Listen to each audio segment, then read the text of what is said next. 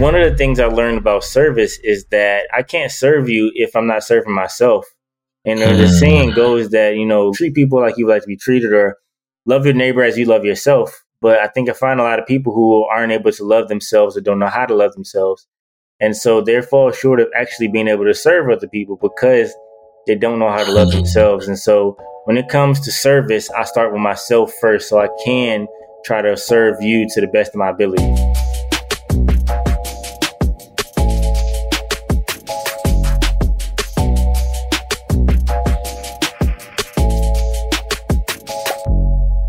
My name is Ashanti, and welcome to the Taking Off the Mask podcast, where men get real. Men of all ages and backgrounds come to this space to talk about the masks we feel forced to wear.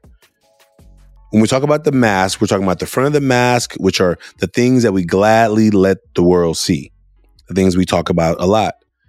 And when we think about the back of the mask, we're talking about the things that we don't talk much about. Maybe we want to. We're just trying to figure out do we have a circle that we can talk about them with? And today, sharing his mask is Justin Black. Um, Justin has been doing some amazing things, but I want to tell you more about the book that he wrote and why I think it's so powerful. The book is called Redefining Normal How Two Foster Kids Beat the Odds and Discovered Healing, Happiness, and Love. Him and his wife were both foster kids, and they wrote this book together. You know, I don't know what you know about the foster system. I know what you know about statistics of foster kids, but for him to do what he's done is amazing. Depending on your knowledge of the foster kid system in the United States, you would know that it's very challenging.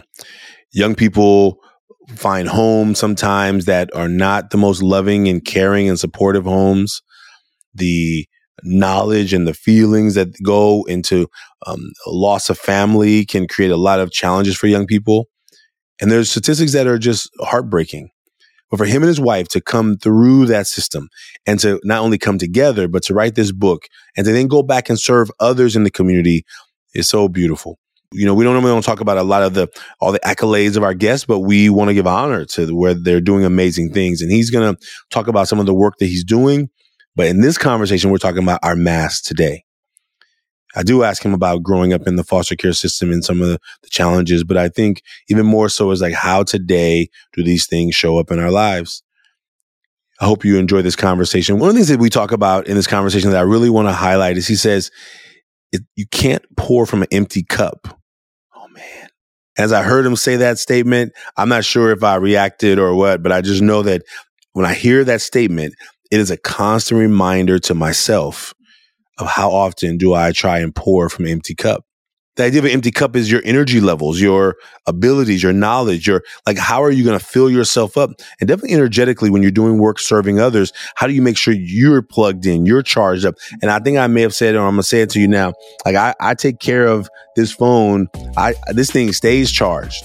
When I get down, when it starts getting even close to the, the far end of the battery level, I'm looking for a plug. I'm borrowing a plug. But I don't have to do that for my own self. I don't have to do that for my own self. And I think um, it's a lesson to keep reminding how am I recharging myself? Am I pouring from a cup that I've given time to get full, to recharge, to re energize? And I hope that for you. If you haven't made a mask yet, I invite you to go and make a mask anonymously. You know, Justin and I are going to share our masks publicly, but you can do yours anonymously at millionmask.org. And we invite you to be a part of this movement with us as we hit these next milestones, as we hit these next movements that are growing out of the Million Mask movement. Stay tuned for just some excitement that is coming our way. And we thank you for being a part of this journey with us. Enjoy today's episode with Justin Black, and we look forward to hearing from you soon. Bye now. Justin Black, welcome to the Taking Off the Mask podcast. So glad to have you. Thank you for having me. It's such a privilege to be on, and I'm happy to be able to join. Well, I'm glad you're here, man. We um we got the chance to meet at uh, the CIS conference. I think it was like CC, CIS. I'm, I'm like forgetting the name of it right now. Now, now, now. See, I should have left it out. I should have left. I left it out. I wouldn't have had to be like, what, what's the name of the, what's the organization? We were in Temecula, California. Yep, yeah, we were in yeah, Temecula, and in uh, Temecula. yeah, I was able to connect and everything. You know, it was a pleasure being able to connect then and then reconnect now. So I appreciate that. Yeah, you were the morning keynote, and I was really glad I was there that morning. I got to hear you speak, and so you know, I wanted to just find some more time that we could connect. And you know, this work that we're doing around masks is is what we believe is going to help make the world better for all people, right? But definitely for for men as we see our boys and young men finding themselves in so many different places. So, would you introduce yourself? Tell folks what you want them to know about you, and then we'll jump into these masks. Of course, yeah. So, first off, I want to say thank you again for allowing me to be on and be a part of this conversation. A little bit about me. My name is Justin Black. I'm from Detroit. I have been privileged to do so much in the space of serving and lifting up and building up others. And I've been fortunate in 2020. Uh, my wife and I co wrote a book called Redefining Normal How Two Foster Kids Beat the Odds and Discover Healing Happiness and Love, uh, largely about identifying generational trauma in families and communities being normalized and working to create generational success.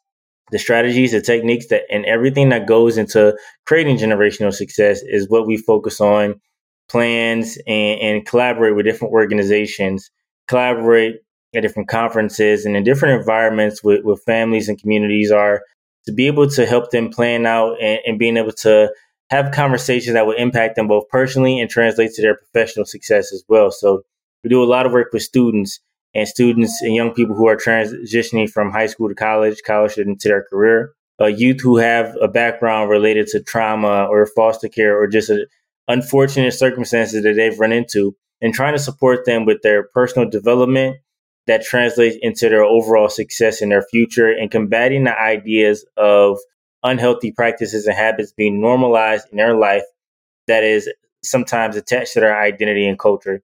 So that's the work we've done in developing our books, materials, curriculum, and just having an impact all over the country. So it's definitely a blessing. Well, I imagine not only ever did we need it, but even since now since COVID, there's been a, such a huge uptick in young people who are just having so many more challenges. And I think you're probably seeing that as well. And I think I, I don't know the, I haven't heard all of the stories for foster youth during the pandemic, but I can imagine that created its own level of challenge. As a former teacher, I knew that sometimes for some of those students, school was uh, sometimes feel like safer place for some of them than where they had been placed. And you know, for some of those kids, I know that when they were stuck at home, it, it, probably wasn't always the best situation, you know. So, and not for all, right? It's obviously I'm not speaking for all, but for a lot of young people who I I mentored or taught over the last 20 years, I I, I can only imagine the challenges that that can also bring up, you know. But as we jump in, before we jump into these masks, just get in context. So, does your work is it mostly with foster youth or is it with all youth in general? It's with all youth in general. I mean, we do work a lot in the foster care space, but it was it's with all youth in general. And just having a conversation right before this with a head of a program who supports uh, students who've gone through just under, under who are underrepresented, uh, non-traditional circumstances, maybe single parent households, and uh, going through some form of trauma, and just supporting them as well. And so, what we want to do is intentionally support families and support youth and communities who have gone through the process of attaching their identity their cultural values or core principles of who they are have directly attached that to trauma, to unhealthy practices and habits, and help them self identify, but also train different teachers, train different professionals to be able to serve these populations as well. That's where a large bulk of our work lies is training the professionals, the faculty and staff, how to create an environment that's conducive for generational success. Well, you know, this work is critical for that work. The work that we're doing with the mask is us being able to, as adults, as educators, as leaders, being able to make sure that we are dealing with our stuff. Because I think a lot of times in these schools, we have educators who they have a good concept of the subject they're teaching, but they have no love for the subjects who they're teaching. And I think that that creates an immediate disconnect. And for, from a student who was a big feeler, I could tell when a teacher didn't like me and I would gladly return the favor. You know what I mean? So it was kind of like well, nobody's learning here today. You know what I'm saying? like if you go be talking to me like that, then we shutting it all down, right? We go and it's ego, it's emotions, it's sadness, it's pain, and if it doesn't get dealt with, and teachers carry their own stuff too, but because they have the power, they can pretend like it's just because I'm in charge, I'm doing like this, and sometimes they're doing it from a hurt place too. And I think that because they, if they can't name it, yeah. I think I heard uh, Marc Brackett say, if you can't name it, you can't tame it. If you, if you can't name the emotions you're going through, you're never gonna like do the right things to regulate. Oh, okay, I'm actually feeling sad. I'm not actually angry. I'm feeling embarrassed. I'm not. I'm not enraged. Like, but if I'm naming it these other things, then I'm going to be doing some other behaviors to try and rectify that feeling, you know? Yeah, and that, that's a huge part of what we do, training teachers and supporting teachers and educators around the concept of you can't pour from an empty cup. How can you fill yourself up mentally, emotionally, and in so many different ways to be able to serve and support? A lot of trainers they come in with the concept of how can educators go about better serving those around them and the students, really honing in on for the adults and professionals in this space, how can we go about supporting ourselves and have that as a reflection of serving other people? because so many educators and teachers take on such a weight, such a burden, and so much of on their shoulders that they're they're not able to really serve in a proper way. So they're they're really burying how they feel in their emotions, and which eventually is going to like be uh, expressed onto those around them. But if they are equipped with what they need, receive the support that they need, and in, in a part of a healthy environment that goes into their self care and goes into their support, they'll be able to be intentional about their development, their growth, and that will be reflected in their teaching style, how they communicate in the classroom setting that they establish. So. Well, beautiful, man. Well, let's do it. Let's jump in these masks. Um, we're going to make the mask live here. So you have a piece of paper and a pencil or a pen to write with, yeah? Mm-hmm, yep. Okay, and I got a piece of paper. So I'm asking you to take the paper and just fold it in half. Um, maybe what hamburger style they may call it, right? Fold it all right, let's uh let's do it. All right. And so on the left side of the paper, we're gonna we're gonna write at the top, just write front, and on the left side on the on the left side front, and on the right side write the word back. All right, on the left side, write front, uh-huh. and on the uh-huh. right side, write back, right? Yeah. Uh huh. Yep. So basically, we're gonna do the mask activity. Just we'll do it, you know, in, in real time. All so, right, just show me. I'm more of a hands-on learner. Show me first, so I'm making sure I'm not making any mistakes. Oh yeah, this part, is this part, actually, this part you can actually skip, but it's like on the on the left side, you write. Oh, let's see, get the light right. This right. You just write the word front on the left. that light is so bright, and the right, right, you're writing word back. Okay. Yeah. We're, we're basically going to draw. You don't, you don't even need to write the word front and back. We just, I was just naming it so that we're going to use the, the left side of the paper to represent the front of the mask and the right side of the paper to represent the back of the mask. And so the first step is just to draw a mask. That's the first step. So on the left side, whatever you think a mask looks like, draw a mask. So you said for the front, draw what I think a mask will look like the instruction we have on our, our activity is just draw a mask. So it's pretty open ended. So whatever whatever comes to your mind when you think of a mask. A friend of mine uh, was in Soweto, and uh, he he posted a, a picture of his um, of his trip, and he he sent a mask yesterday. So I was like in my mind channeling that um that image today. It's the drawing my mask. So am I actually like drawing the mask itself or? Mm-hmm. Whatever, whatever you draw is perfect. Just whatever you draw is to be absolutely perfect, but you're drawing a mask. All right, drawing a mask. All right. All right.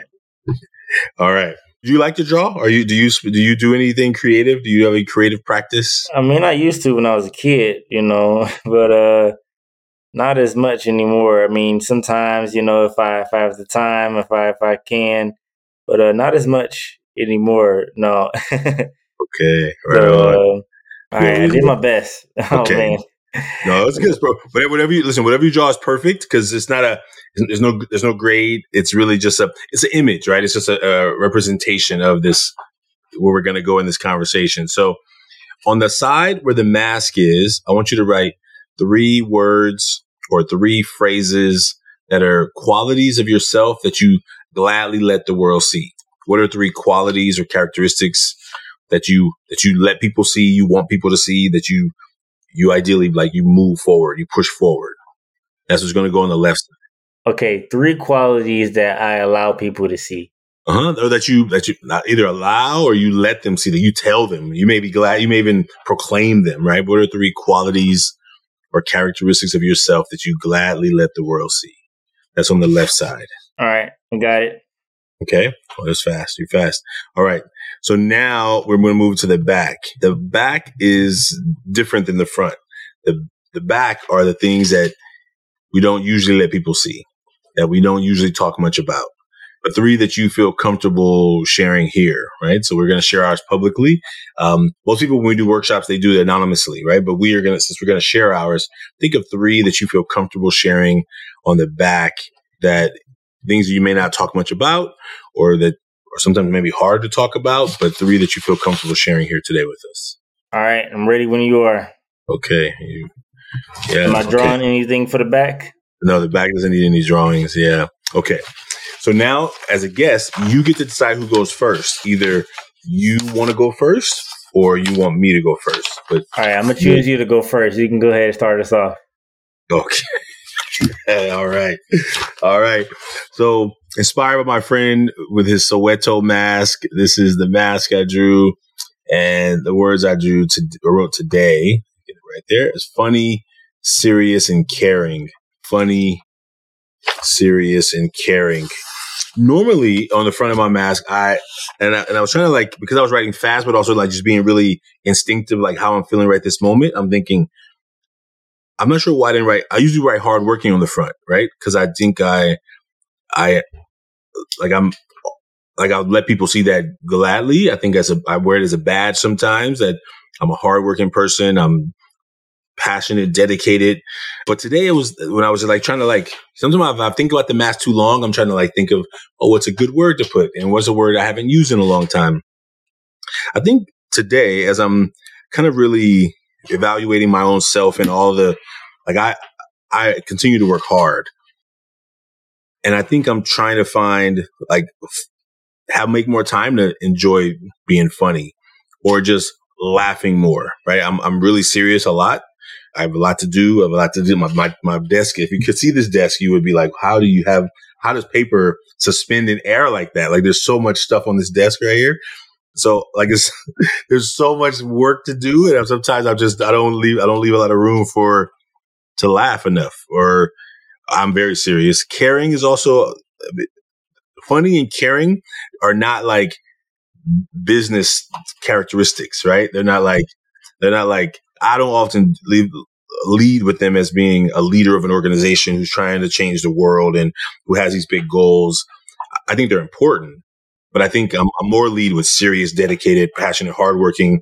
Like I lead with those type of traits first. And today they, they didn't pop on the paper. So funny and caring are things that I'm doing my best to show more of, um, while working hard and being serious and being dedicated and passionate and all those things as well. So nice. That's the front of my mask. Nice. And so should I go over the front of mine now? Yeah, yeah. You can fold it in half. Fold it in half so we only you don't reveal the back until it's time. All right, all right. So what I drew up is uh kind of a ski mask, like.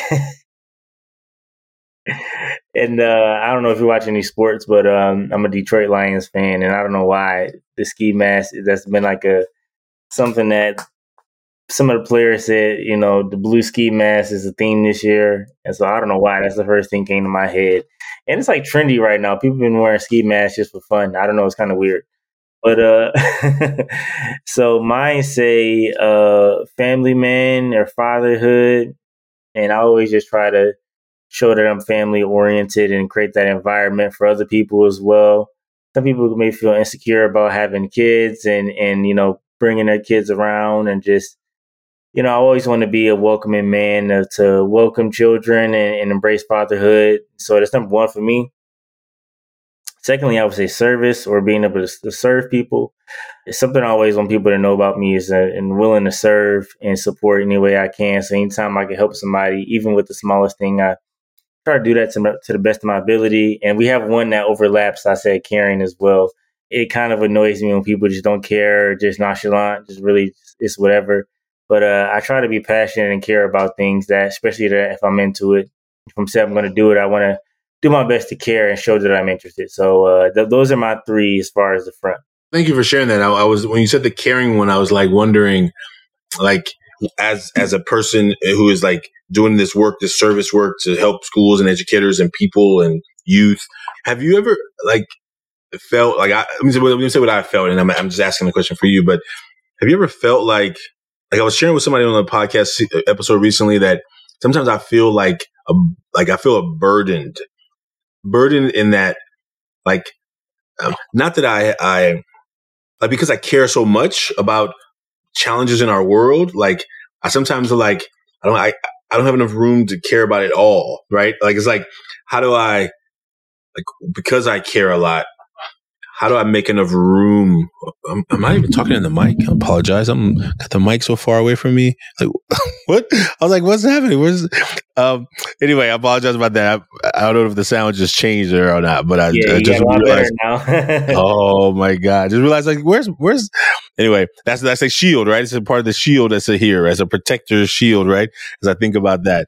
Like caring so much and then sometimes like, man, do I have any energy left to like for for for myself, right? And I think that is something I've been really working on. I think maybe it's even how my words are evolving on the front. Mm-hmm. Like, like I do care about people a lot, and I've realized that, like you said earlier, you can't pour from an empty cup. I've, I've, I've I have a habit of absolutely charging this thing way more than I ever charge myself. Yeah. You know what I mean? Like this thing, if it gets towards 50%, I'm plugging it in. I can be at zero, like scraping the bottom of my own energetic battle, uh, bottle battery. and I am like, no, I can do more. It's 3 a.m. I can do this last email. And I'm right. I literally, I'm writing, I'm writing gibberish. I can't even write. And I'm trying to like get one more thing done. And I think being more honorable to myself and, and respectful and, and, caring and loving to myself, right? Because I think that that is something I found that I, I am not as good at as giving myself enough attention while I care for other people all the time and, and helping, like you said. You ever found yourself caring so much that you didn't put leave enough reserve energy for yourself? I think I used to do that a lot. I used to do that until I had some health scares uh, mentally, and I really went through a process of learning the hard way that it, taking care of myself is necessary. So one of the things that I, I noticed that um, I always prioritize now is that each and every individual needs to be fulfilled in three ways. Um, there is the physical support, mental support, and spiritual support. And so, physical, if you need to go for a walk, work out, lift weights, whatever it needs to be, do that on a daily basis. Mentally, you need to read, study, meditate, whatever you need to do, do that. And so spiritually, prayer, reading more, uh, whatever it may be look like for you, uh, doing that, all, those three things on a daily basis is huge. And so I always uh, selfish, or I wouldn't say selfishly, but one of the things I learned about service is that I can't serve you if I'm not serving myself. And the saying mm. goes that you know, love others as you would like, or treat people like you would like to be treated, or love your neighbor as you love yourself. But I think I find a lot of people who aren't able to love themselves or don't know how to love themselves. And so therefore they fall short of actually being able to serve other people because they don't know how to love themselves. And so when it comes to service, I start with myself first so I can try to serve you to the best of my ability. Hmm. beautiful, man. Thank you. Thank you. Thank you for that. Thanks for sharing that. And I'm, I'm glad that, um, that, that you you listen to that you listen to yourself telling yourself this message right i think it's a beautiful thing to hear and thank you for those uh three um three three uh what do you call them the three um the three ways three ways to take care of yourself right three uh daily areas hmm. of fulfillment three areas yeah. that we all need to be fulfilled on a daily basis mentally physically and spiritually i would say beautiful thank you man all right, but take a deep breath. We're gonna jump into the back. We're gonna jump into the back. Yeah. Okay, here we go. All right. the back today is the back here. These are the three words I wrote worry, doubt, and fear of failure. Usually I write fear of something, but today was a fear of failure. And I think I'll, I'll connect back to the worry part because I'll, I'll start there. Um, so I have been like, I have a brother who has some addiction issues as well as some mental health issues. And um, the other night, twelve thirty in the morning, he comes to my house asking for a sandwich, and so, and I'm like, dude, what are you doing? Like, you're supposed to be at your house right now. Like, why why are you not at home? And he has some story, and he's he's not all there in his you know how he's communicating. And I know my brother enough to know, and so I was just like, I think deep down, as much as I like watch him in this mode of like kind of his life feeling like it's not very stable, like, and I'm trying to be like, okay, I'm trying to figure out how I can support him right now, knowing what he needs. I don't have all the solutions for, but also like worrying about him like walking around the streets of of Oakland in in the state he's in, and I'm and I have this. I go through this battle of like that part, right? How much do I? How much am I helping him? How much am I enabling him? And and I think that it's only when you're in it, like when you if you watch a movie and you're like, oh, why would you give this addict more money to go buy more drugs? Mm-hmm. It's, it's, easy to be on the outside saying you shouldn't give them money because you know they're going to spend it on drugs. But when it's in when it's when it's your brother who you helped raise, and you know that either like what are you going to do? Like what are you going to how how can I support him? Yeah, I can say no. He's going to find it somewhere. I can hold my context to no, and just knowing that I'm I, I dread the idea of what is going to happen to him. Mm-hmm. And I think I don't talk about it a lot. I, I don't talk about that part much at all. I know that I talk about him having an addiction and I talk about the mental health pieces, but deep down, I just, I dread that phone call. I dread the phone call when he goes on one of his disappearing acts and then, and so my mind is constantly like in the back of the mind, mm-hmm. kind of worrying, right? So, yeah. Um, that's one that I think is uh, I'm carrying this. He called me this morning right before I left. You know, he's he's went back to his house. He he's resetting himself, but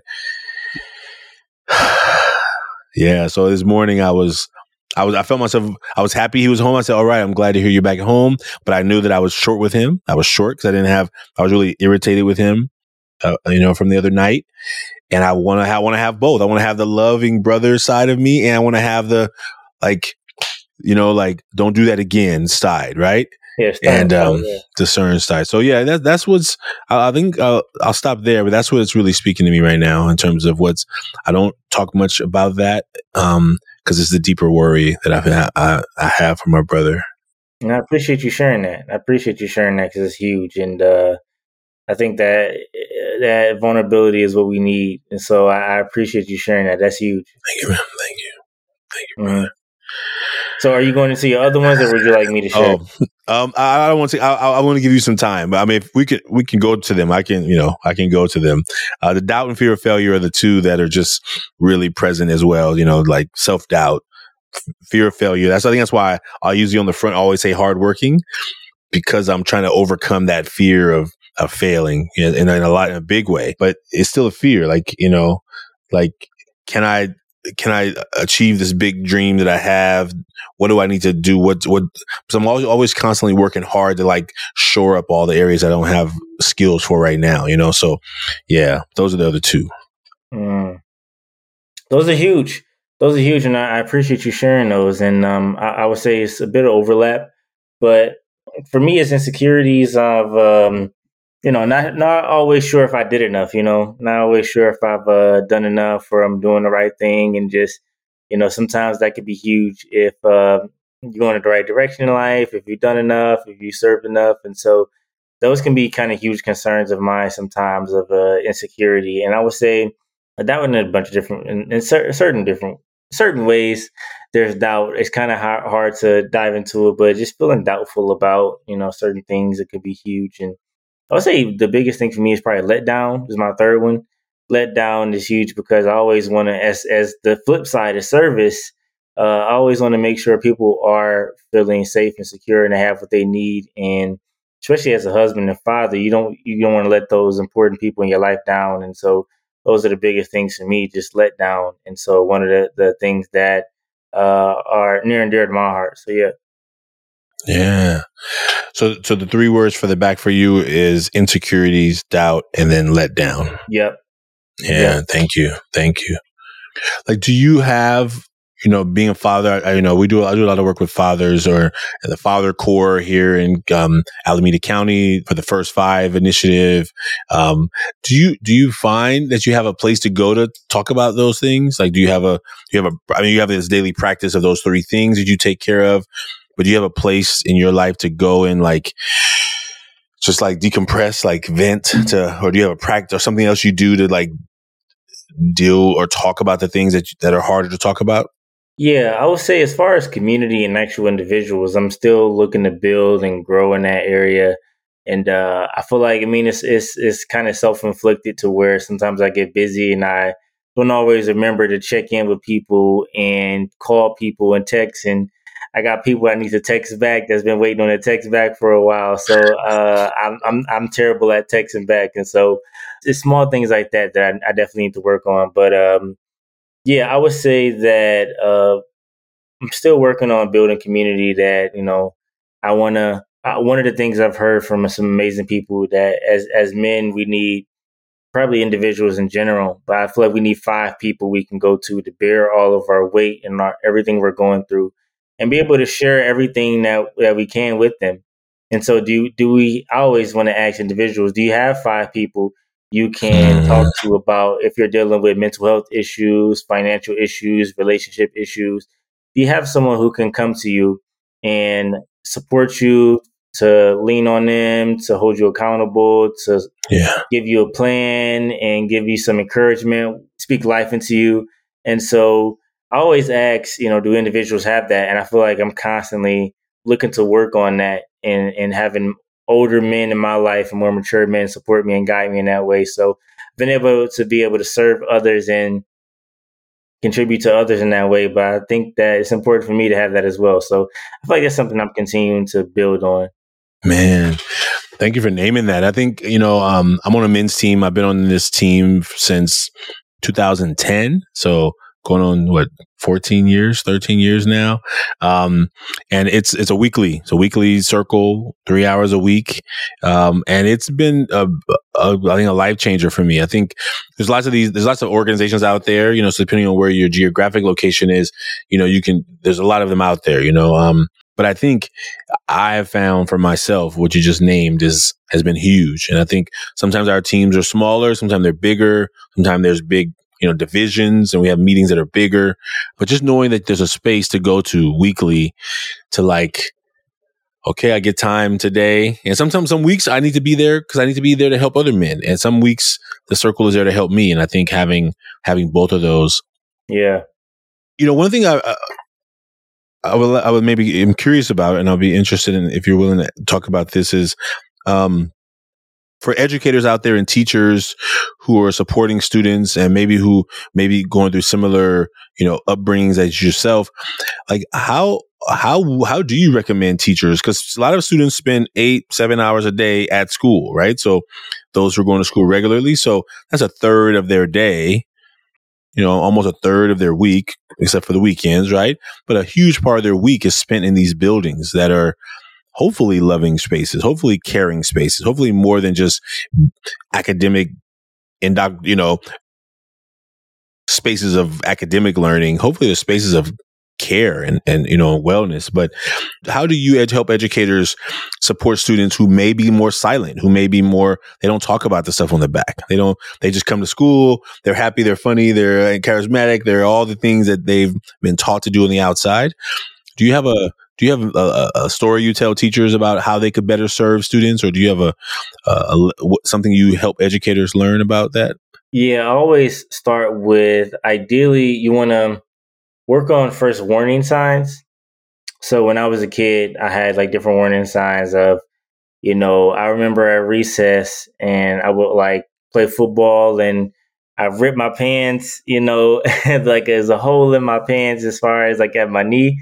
And I only had one pair of pants for school. So, you know, that same hole in my pants where my knee was, it, it was there every day. And this was uh, some years ago where rips in the pants wasn't as cool and it looked and it looks sloppy and everything. And so do you identify warning signs with kids of yeah. is it small things that you can see uh, yeah. and I always think just checking mm. in and you know in a lot of classrooms there can be you know 30 give or take students in there which is hard to give individual attention but can you find time or find extra time to be able to support students and have those conversations can you pull students to the side during lunch and have those conversations. And so one of the things I would say is look out for warning signs. And two, I would say if you can find opportunities for educate, or you can find opportunities for students to um, be able to have undivided attention at all, that is important as well.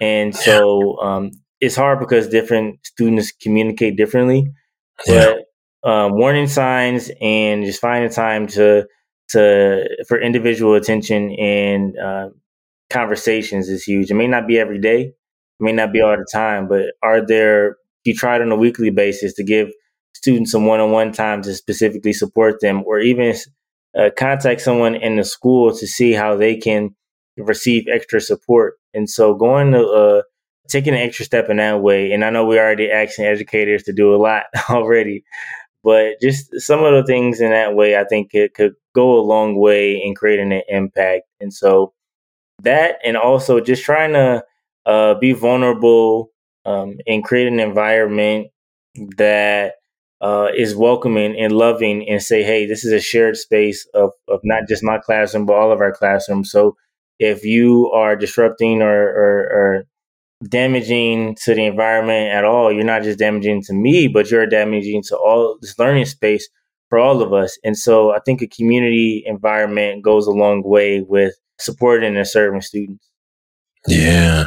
How how did that um the rip pants situation um how did it how did it work itself out? What with with you only having one pair of pants, what did what happened next? I just wore those pants the rest of the school year, and then uh, next year I got some more pants. At least I think mm. I did. I don't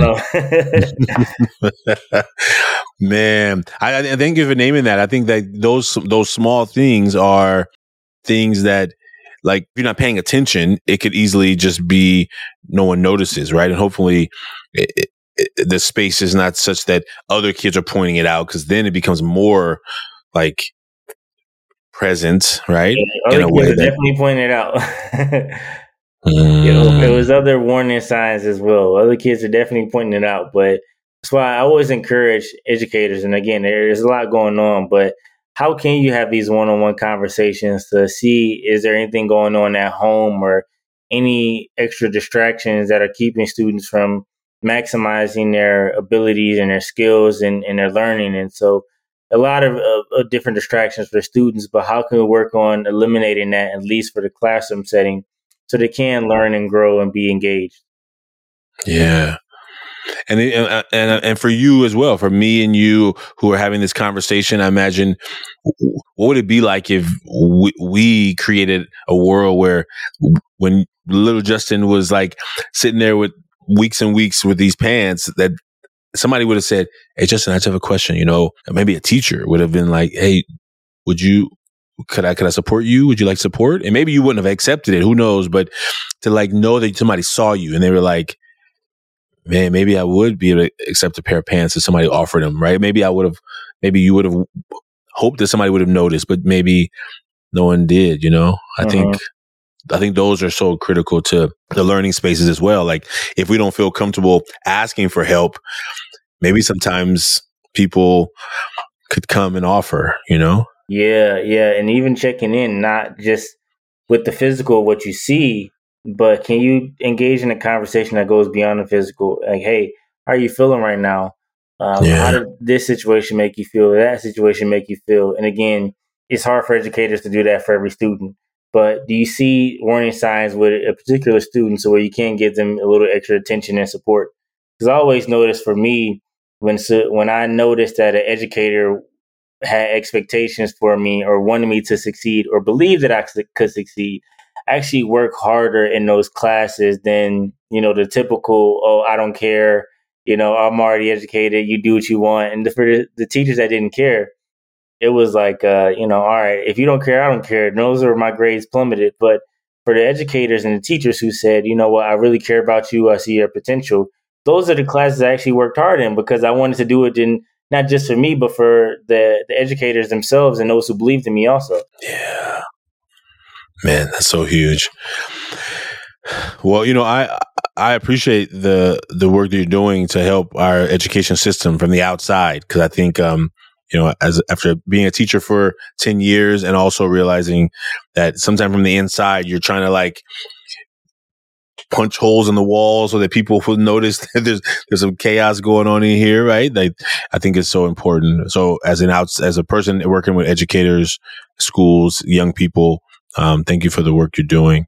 Um, is there anything you want? Anything else you want to say about these masks? Anything else you want to say about you know how we can create a world for students who grew up in, in the situation that you grew up in is there any other words you have for folks as we as we wrap up these uh, conversations about our masks no first i would like to say i really enjoy this this uh this activity this is great I definitely appreciate that. And uh, like I said, I appreciate being on. And would it be okay if I give a shout out to a few of our platforms and everything so people can reach us? Would that be okay?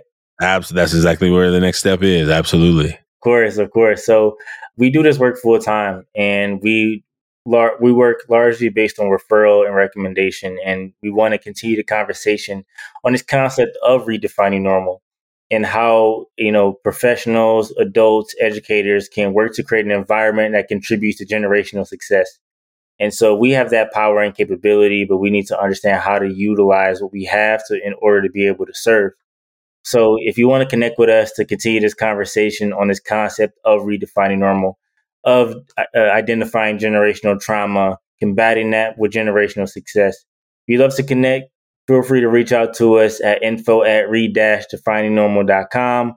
Our website, re-definingnormal.com, where we have curriculum for youth and students, where we have trainings for uh, teachers and educators, and so many resources and activities that can support and serve.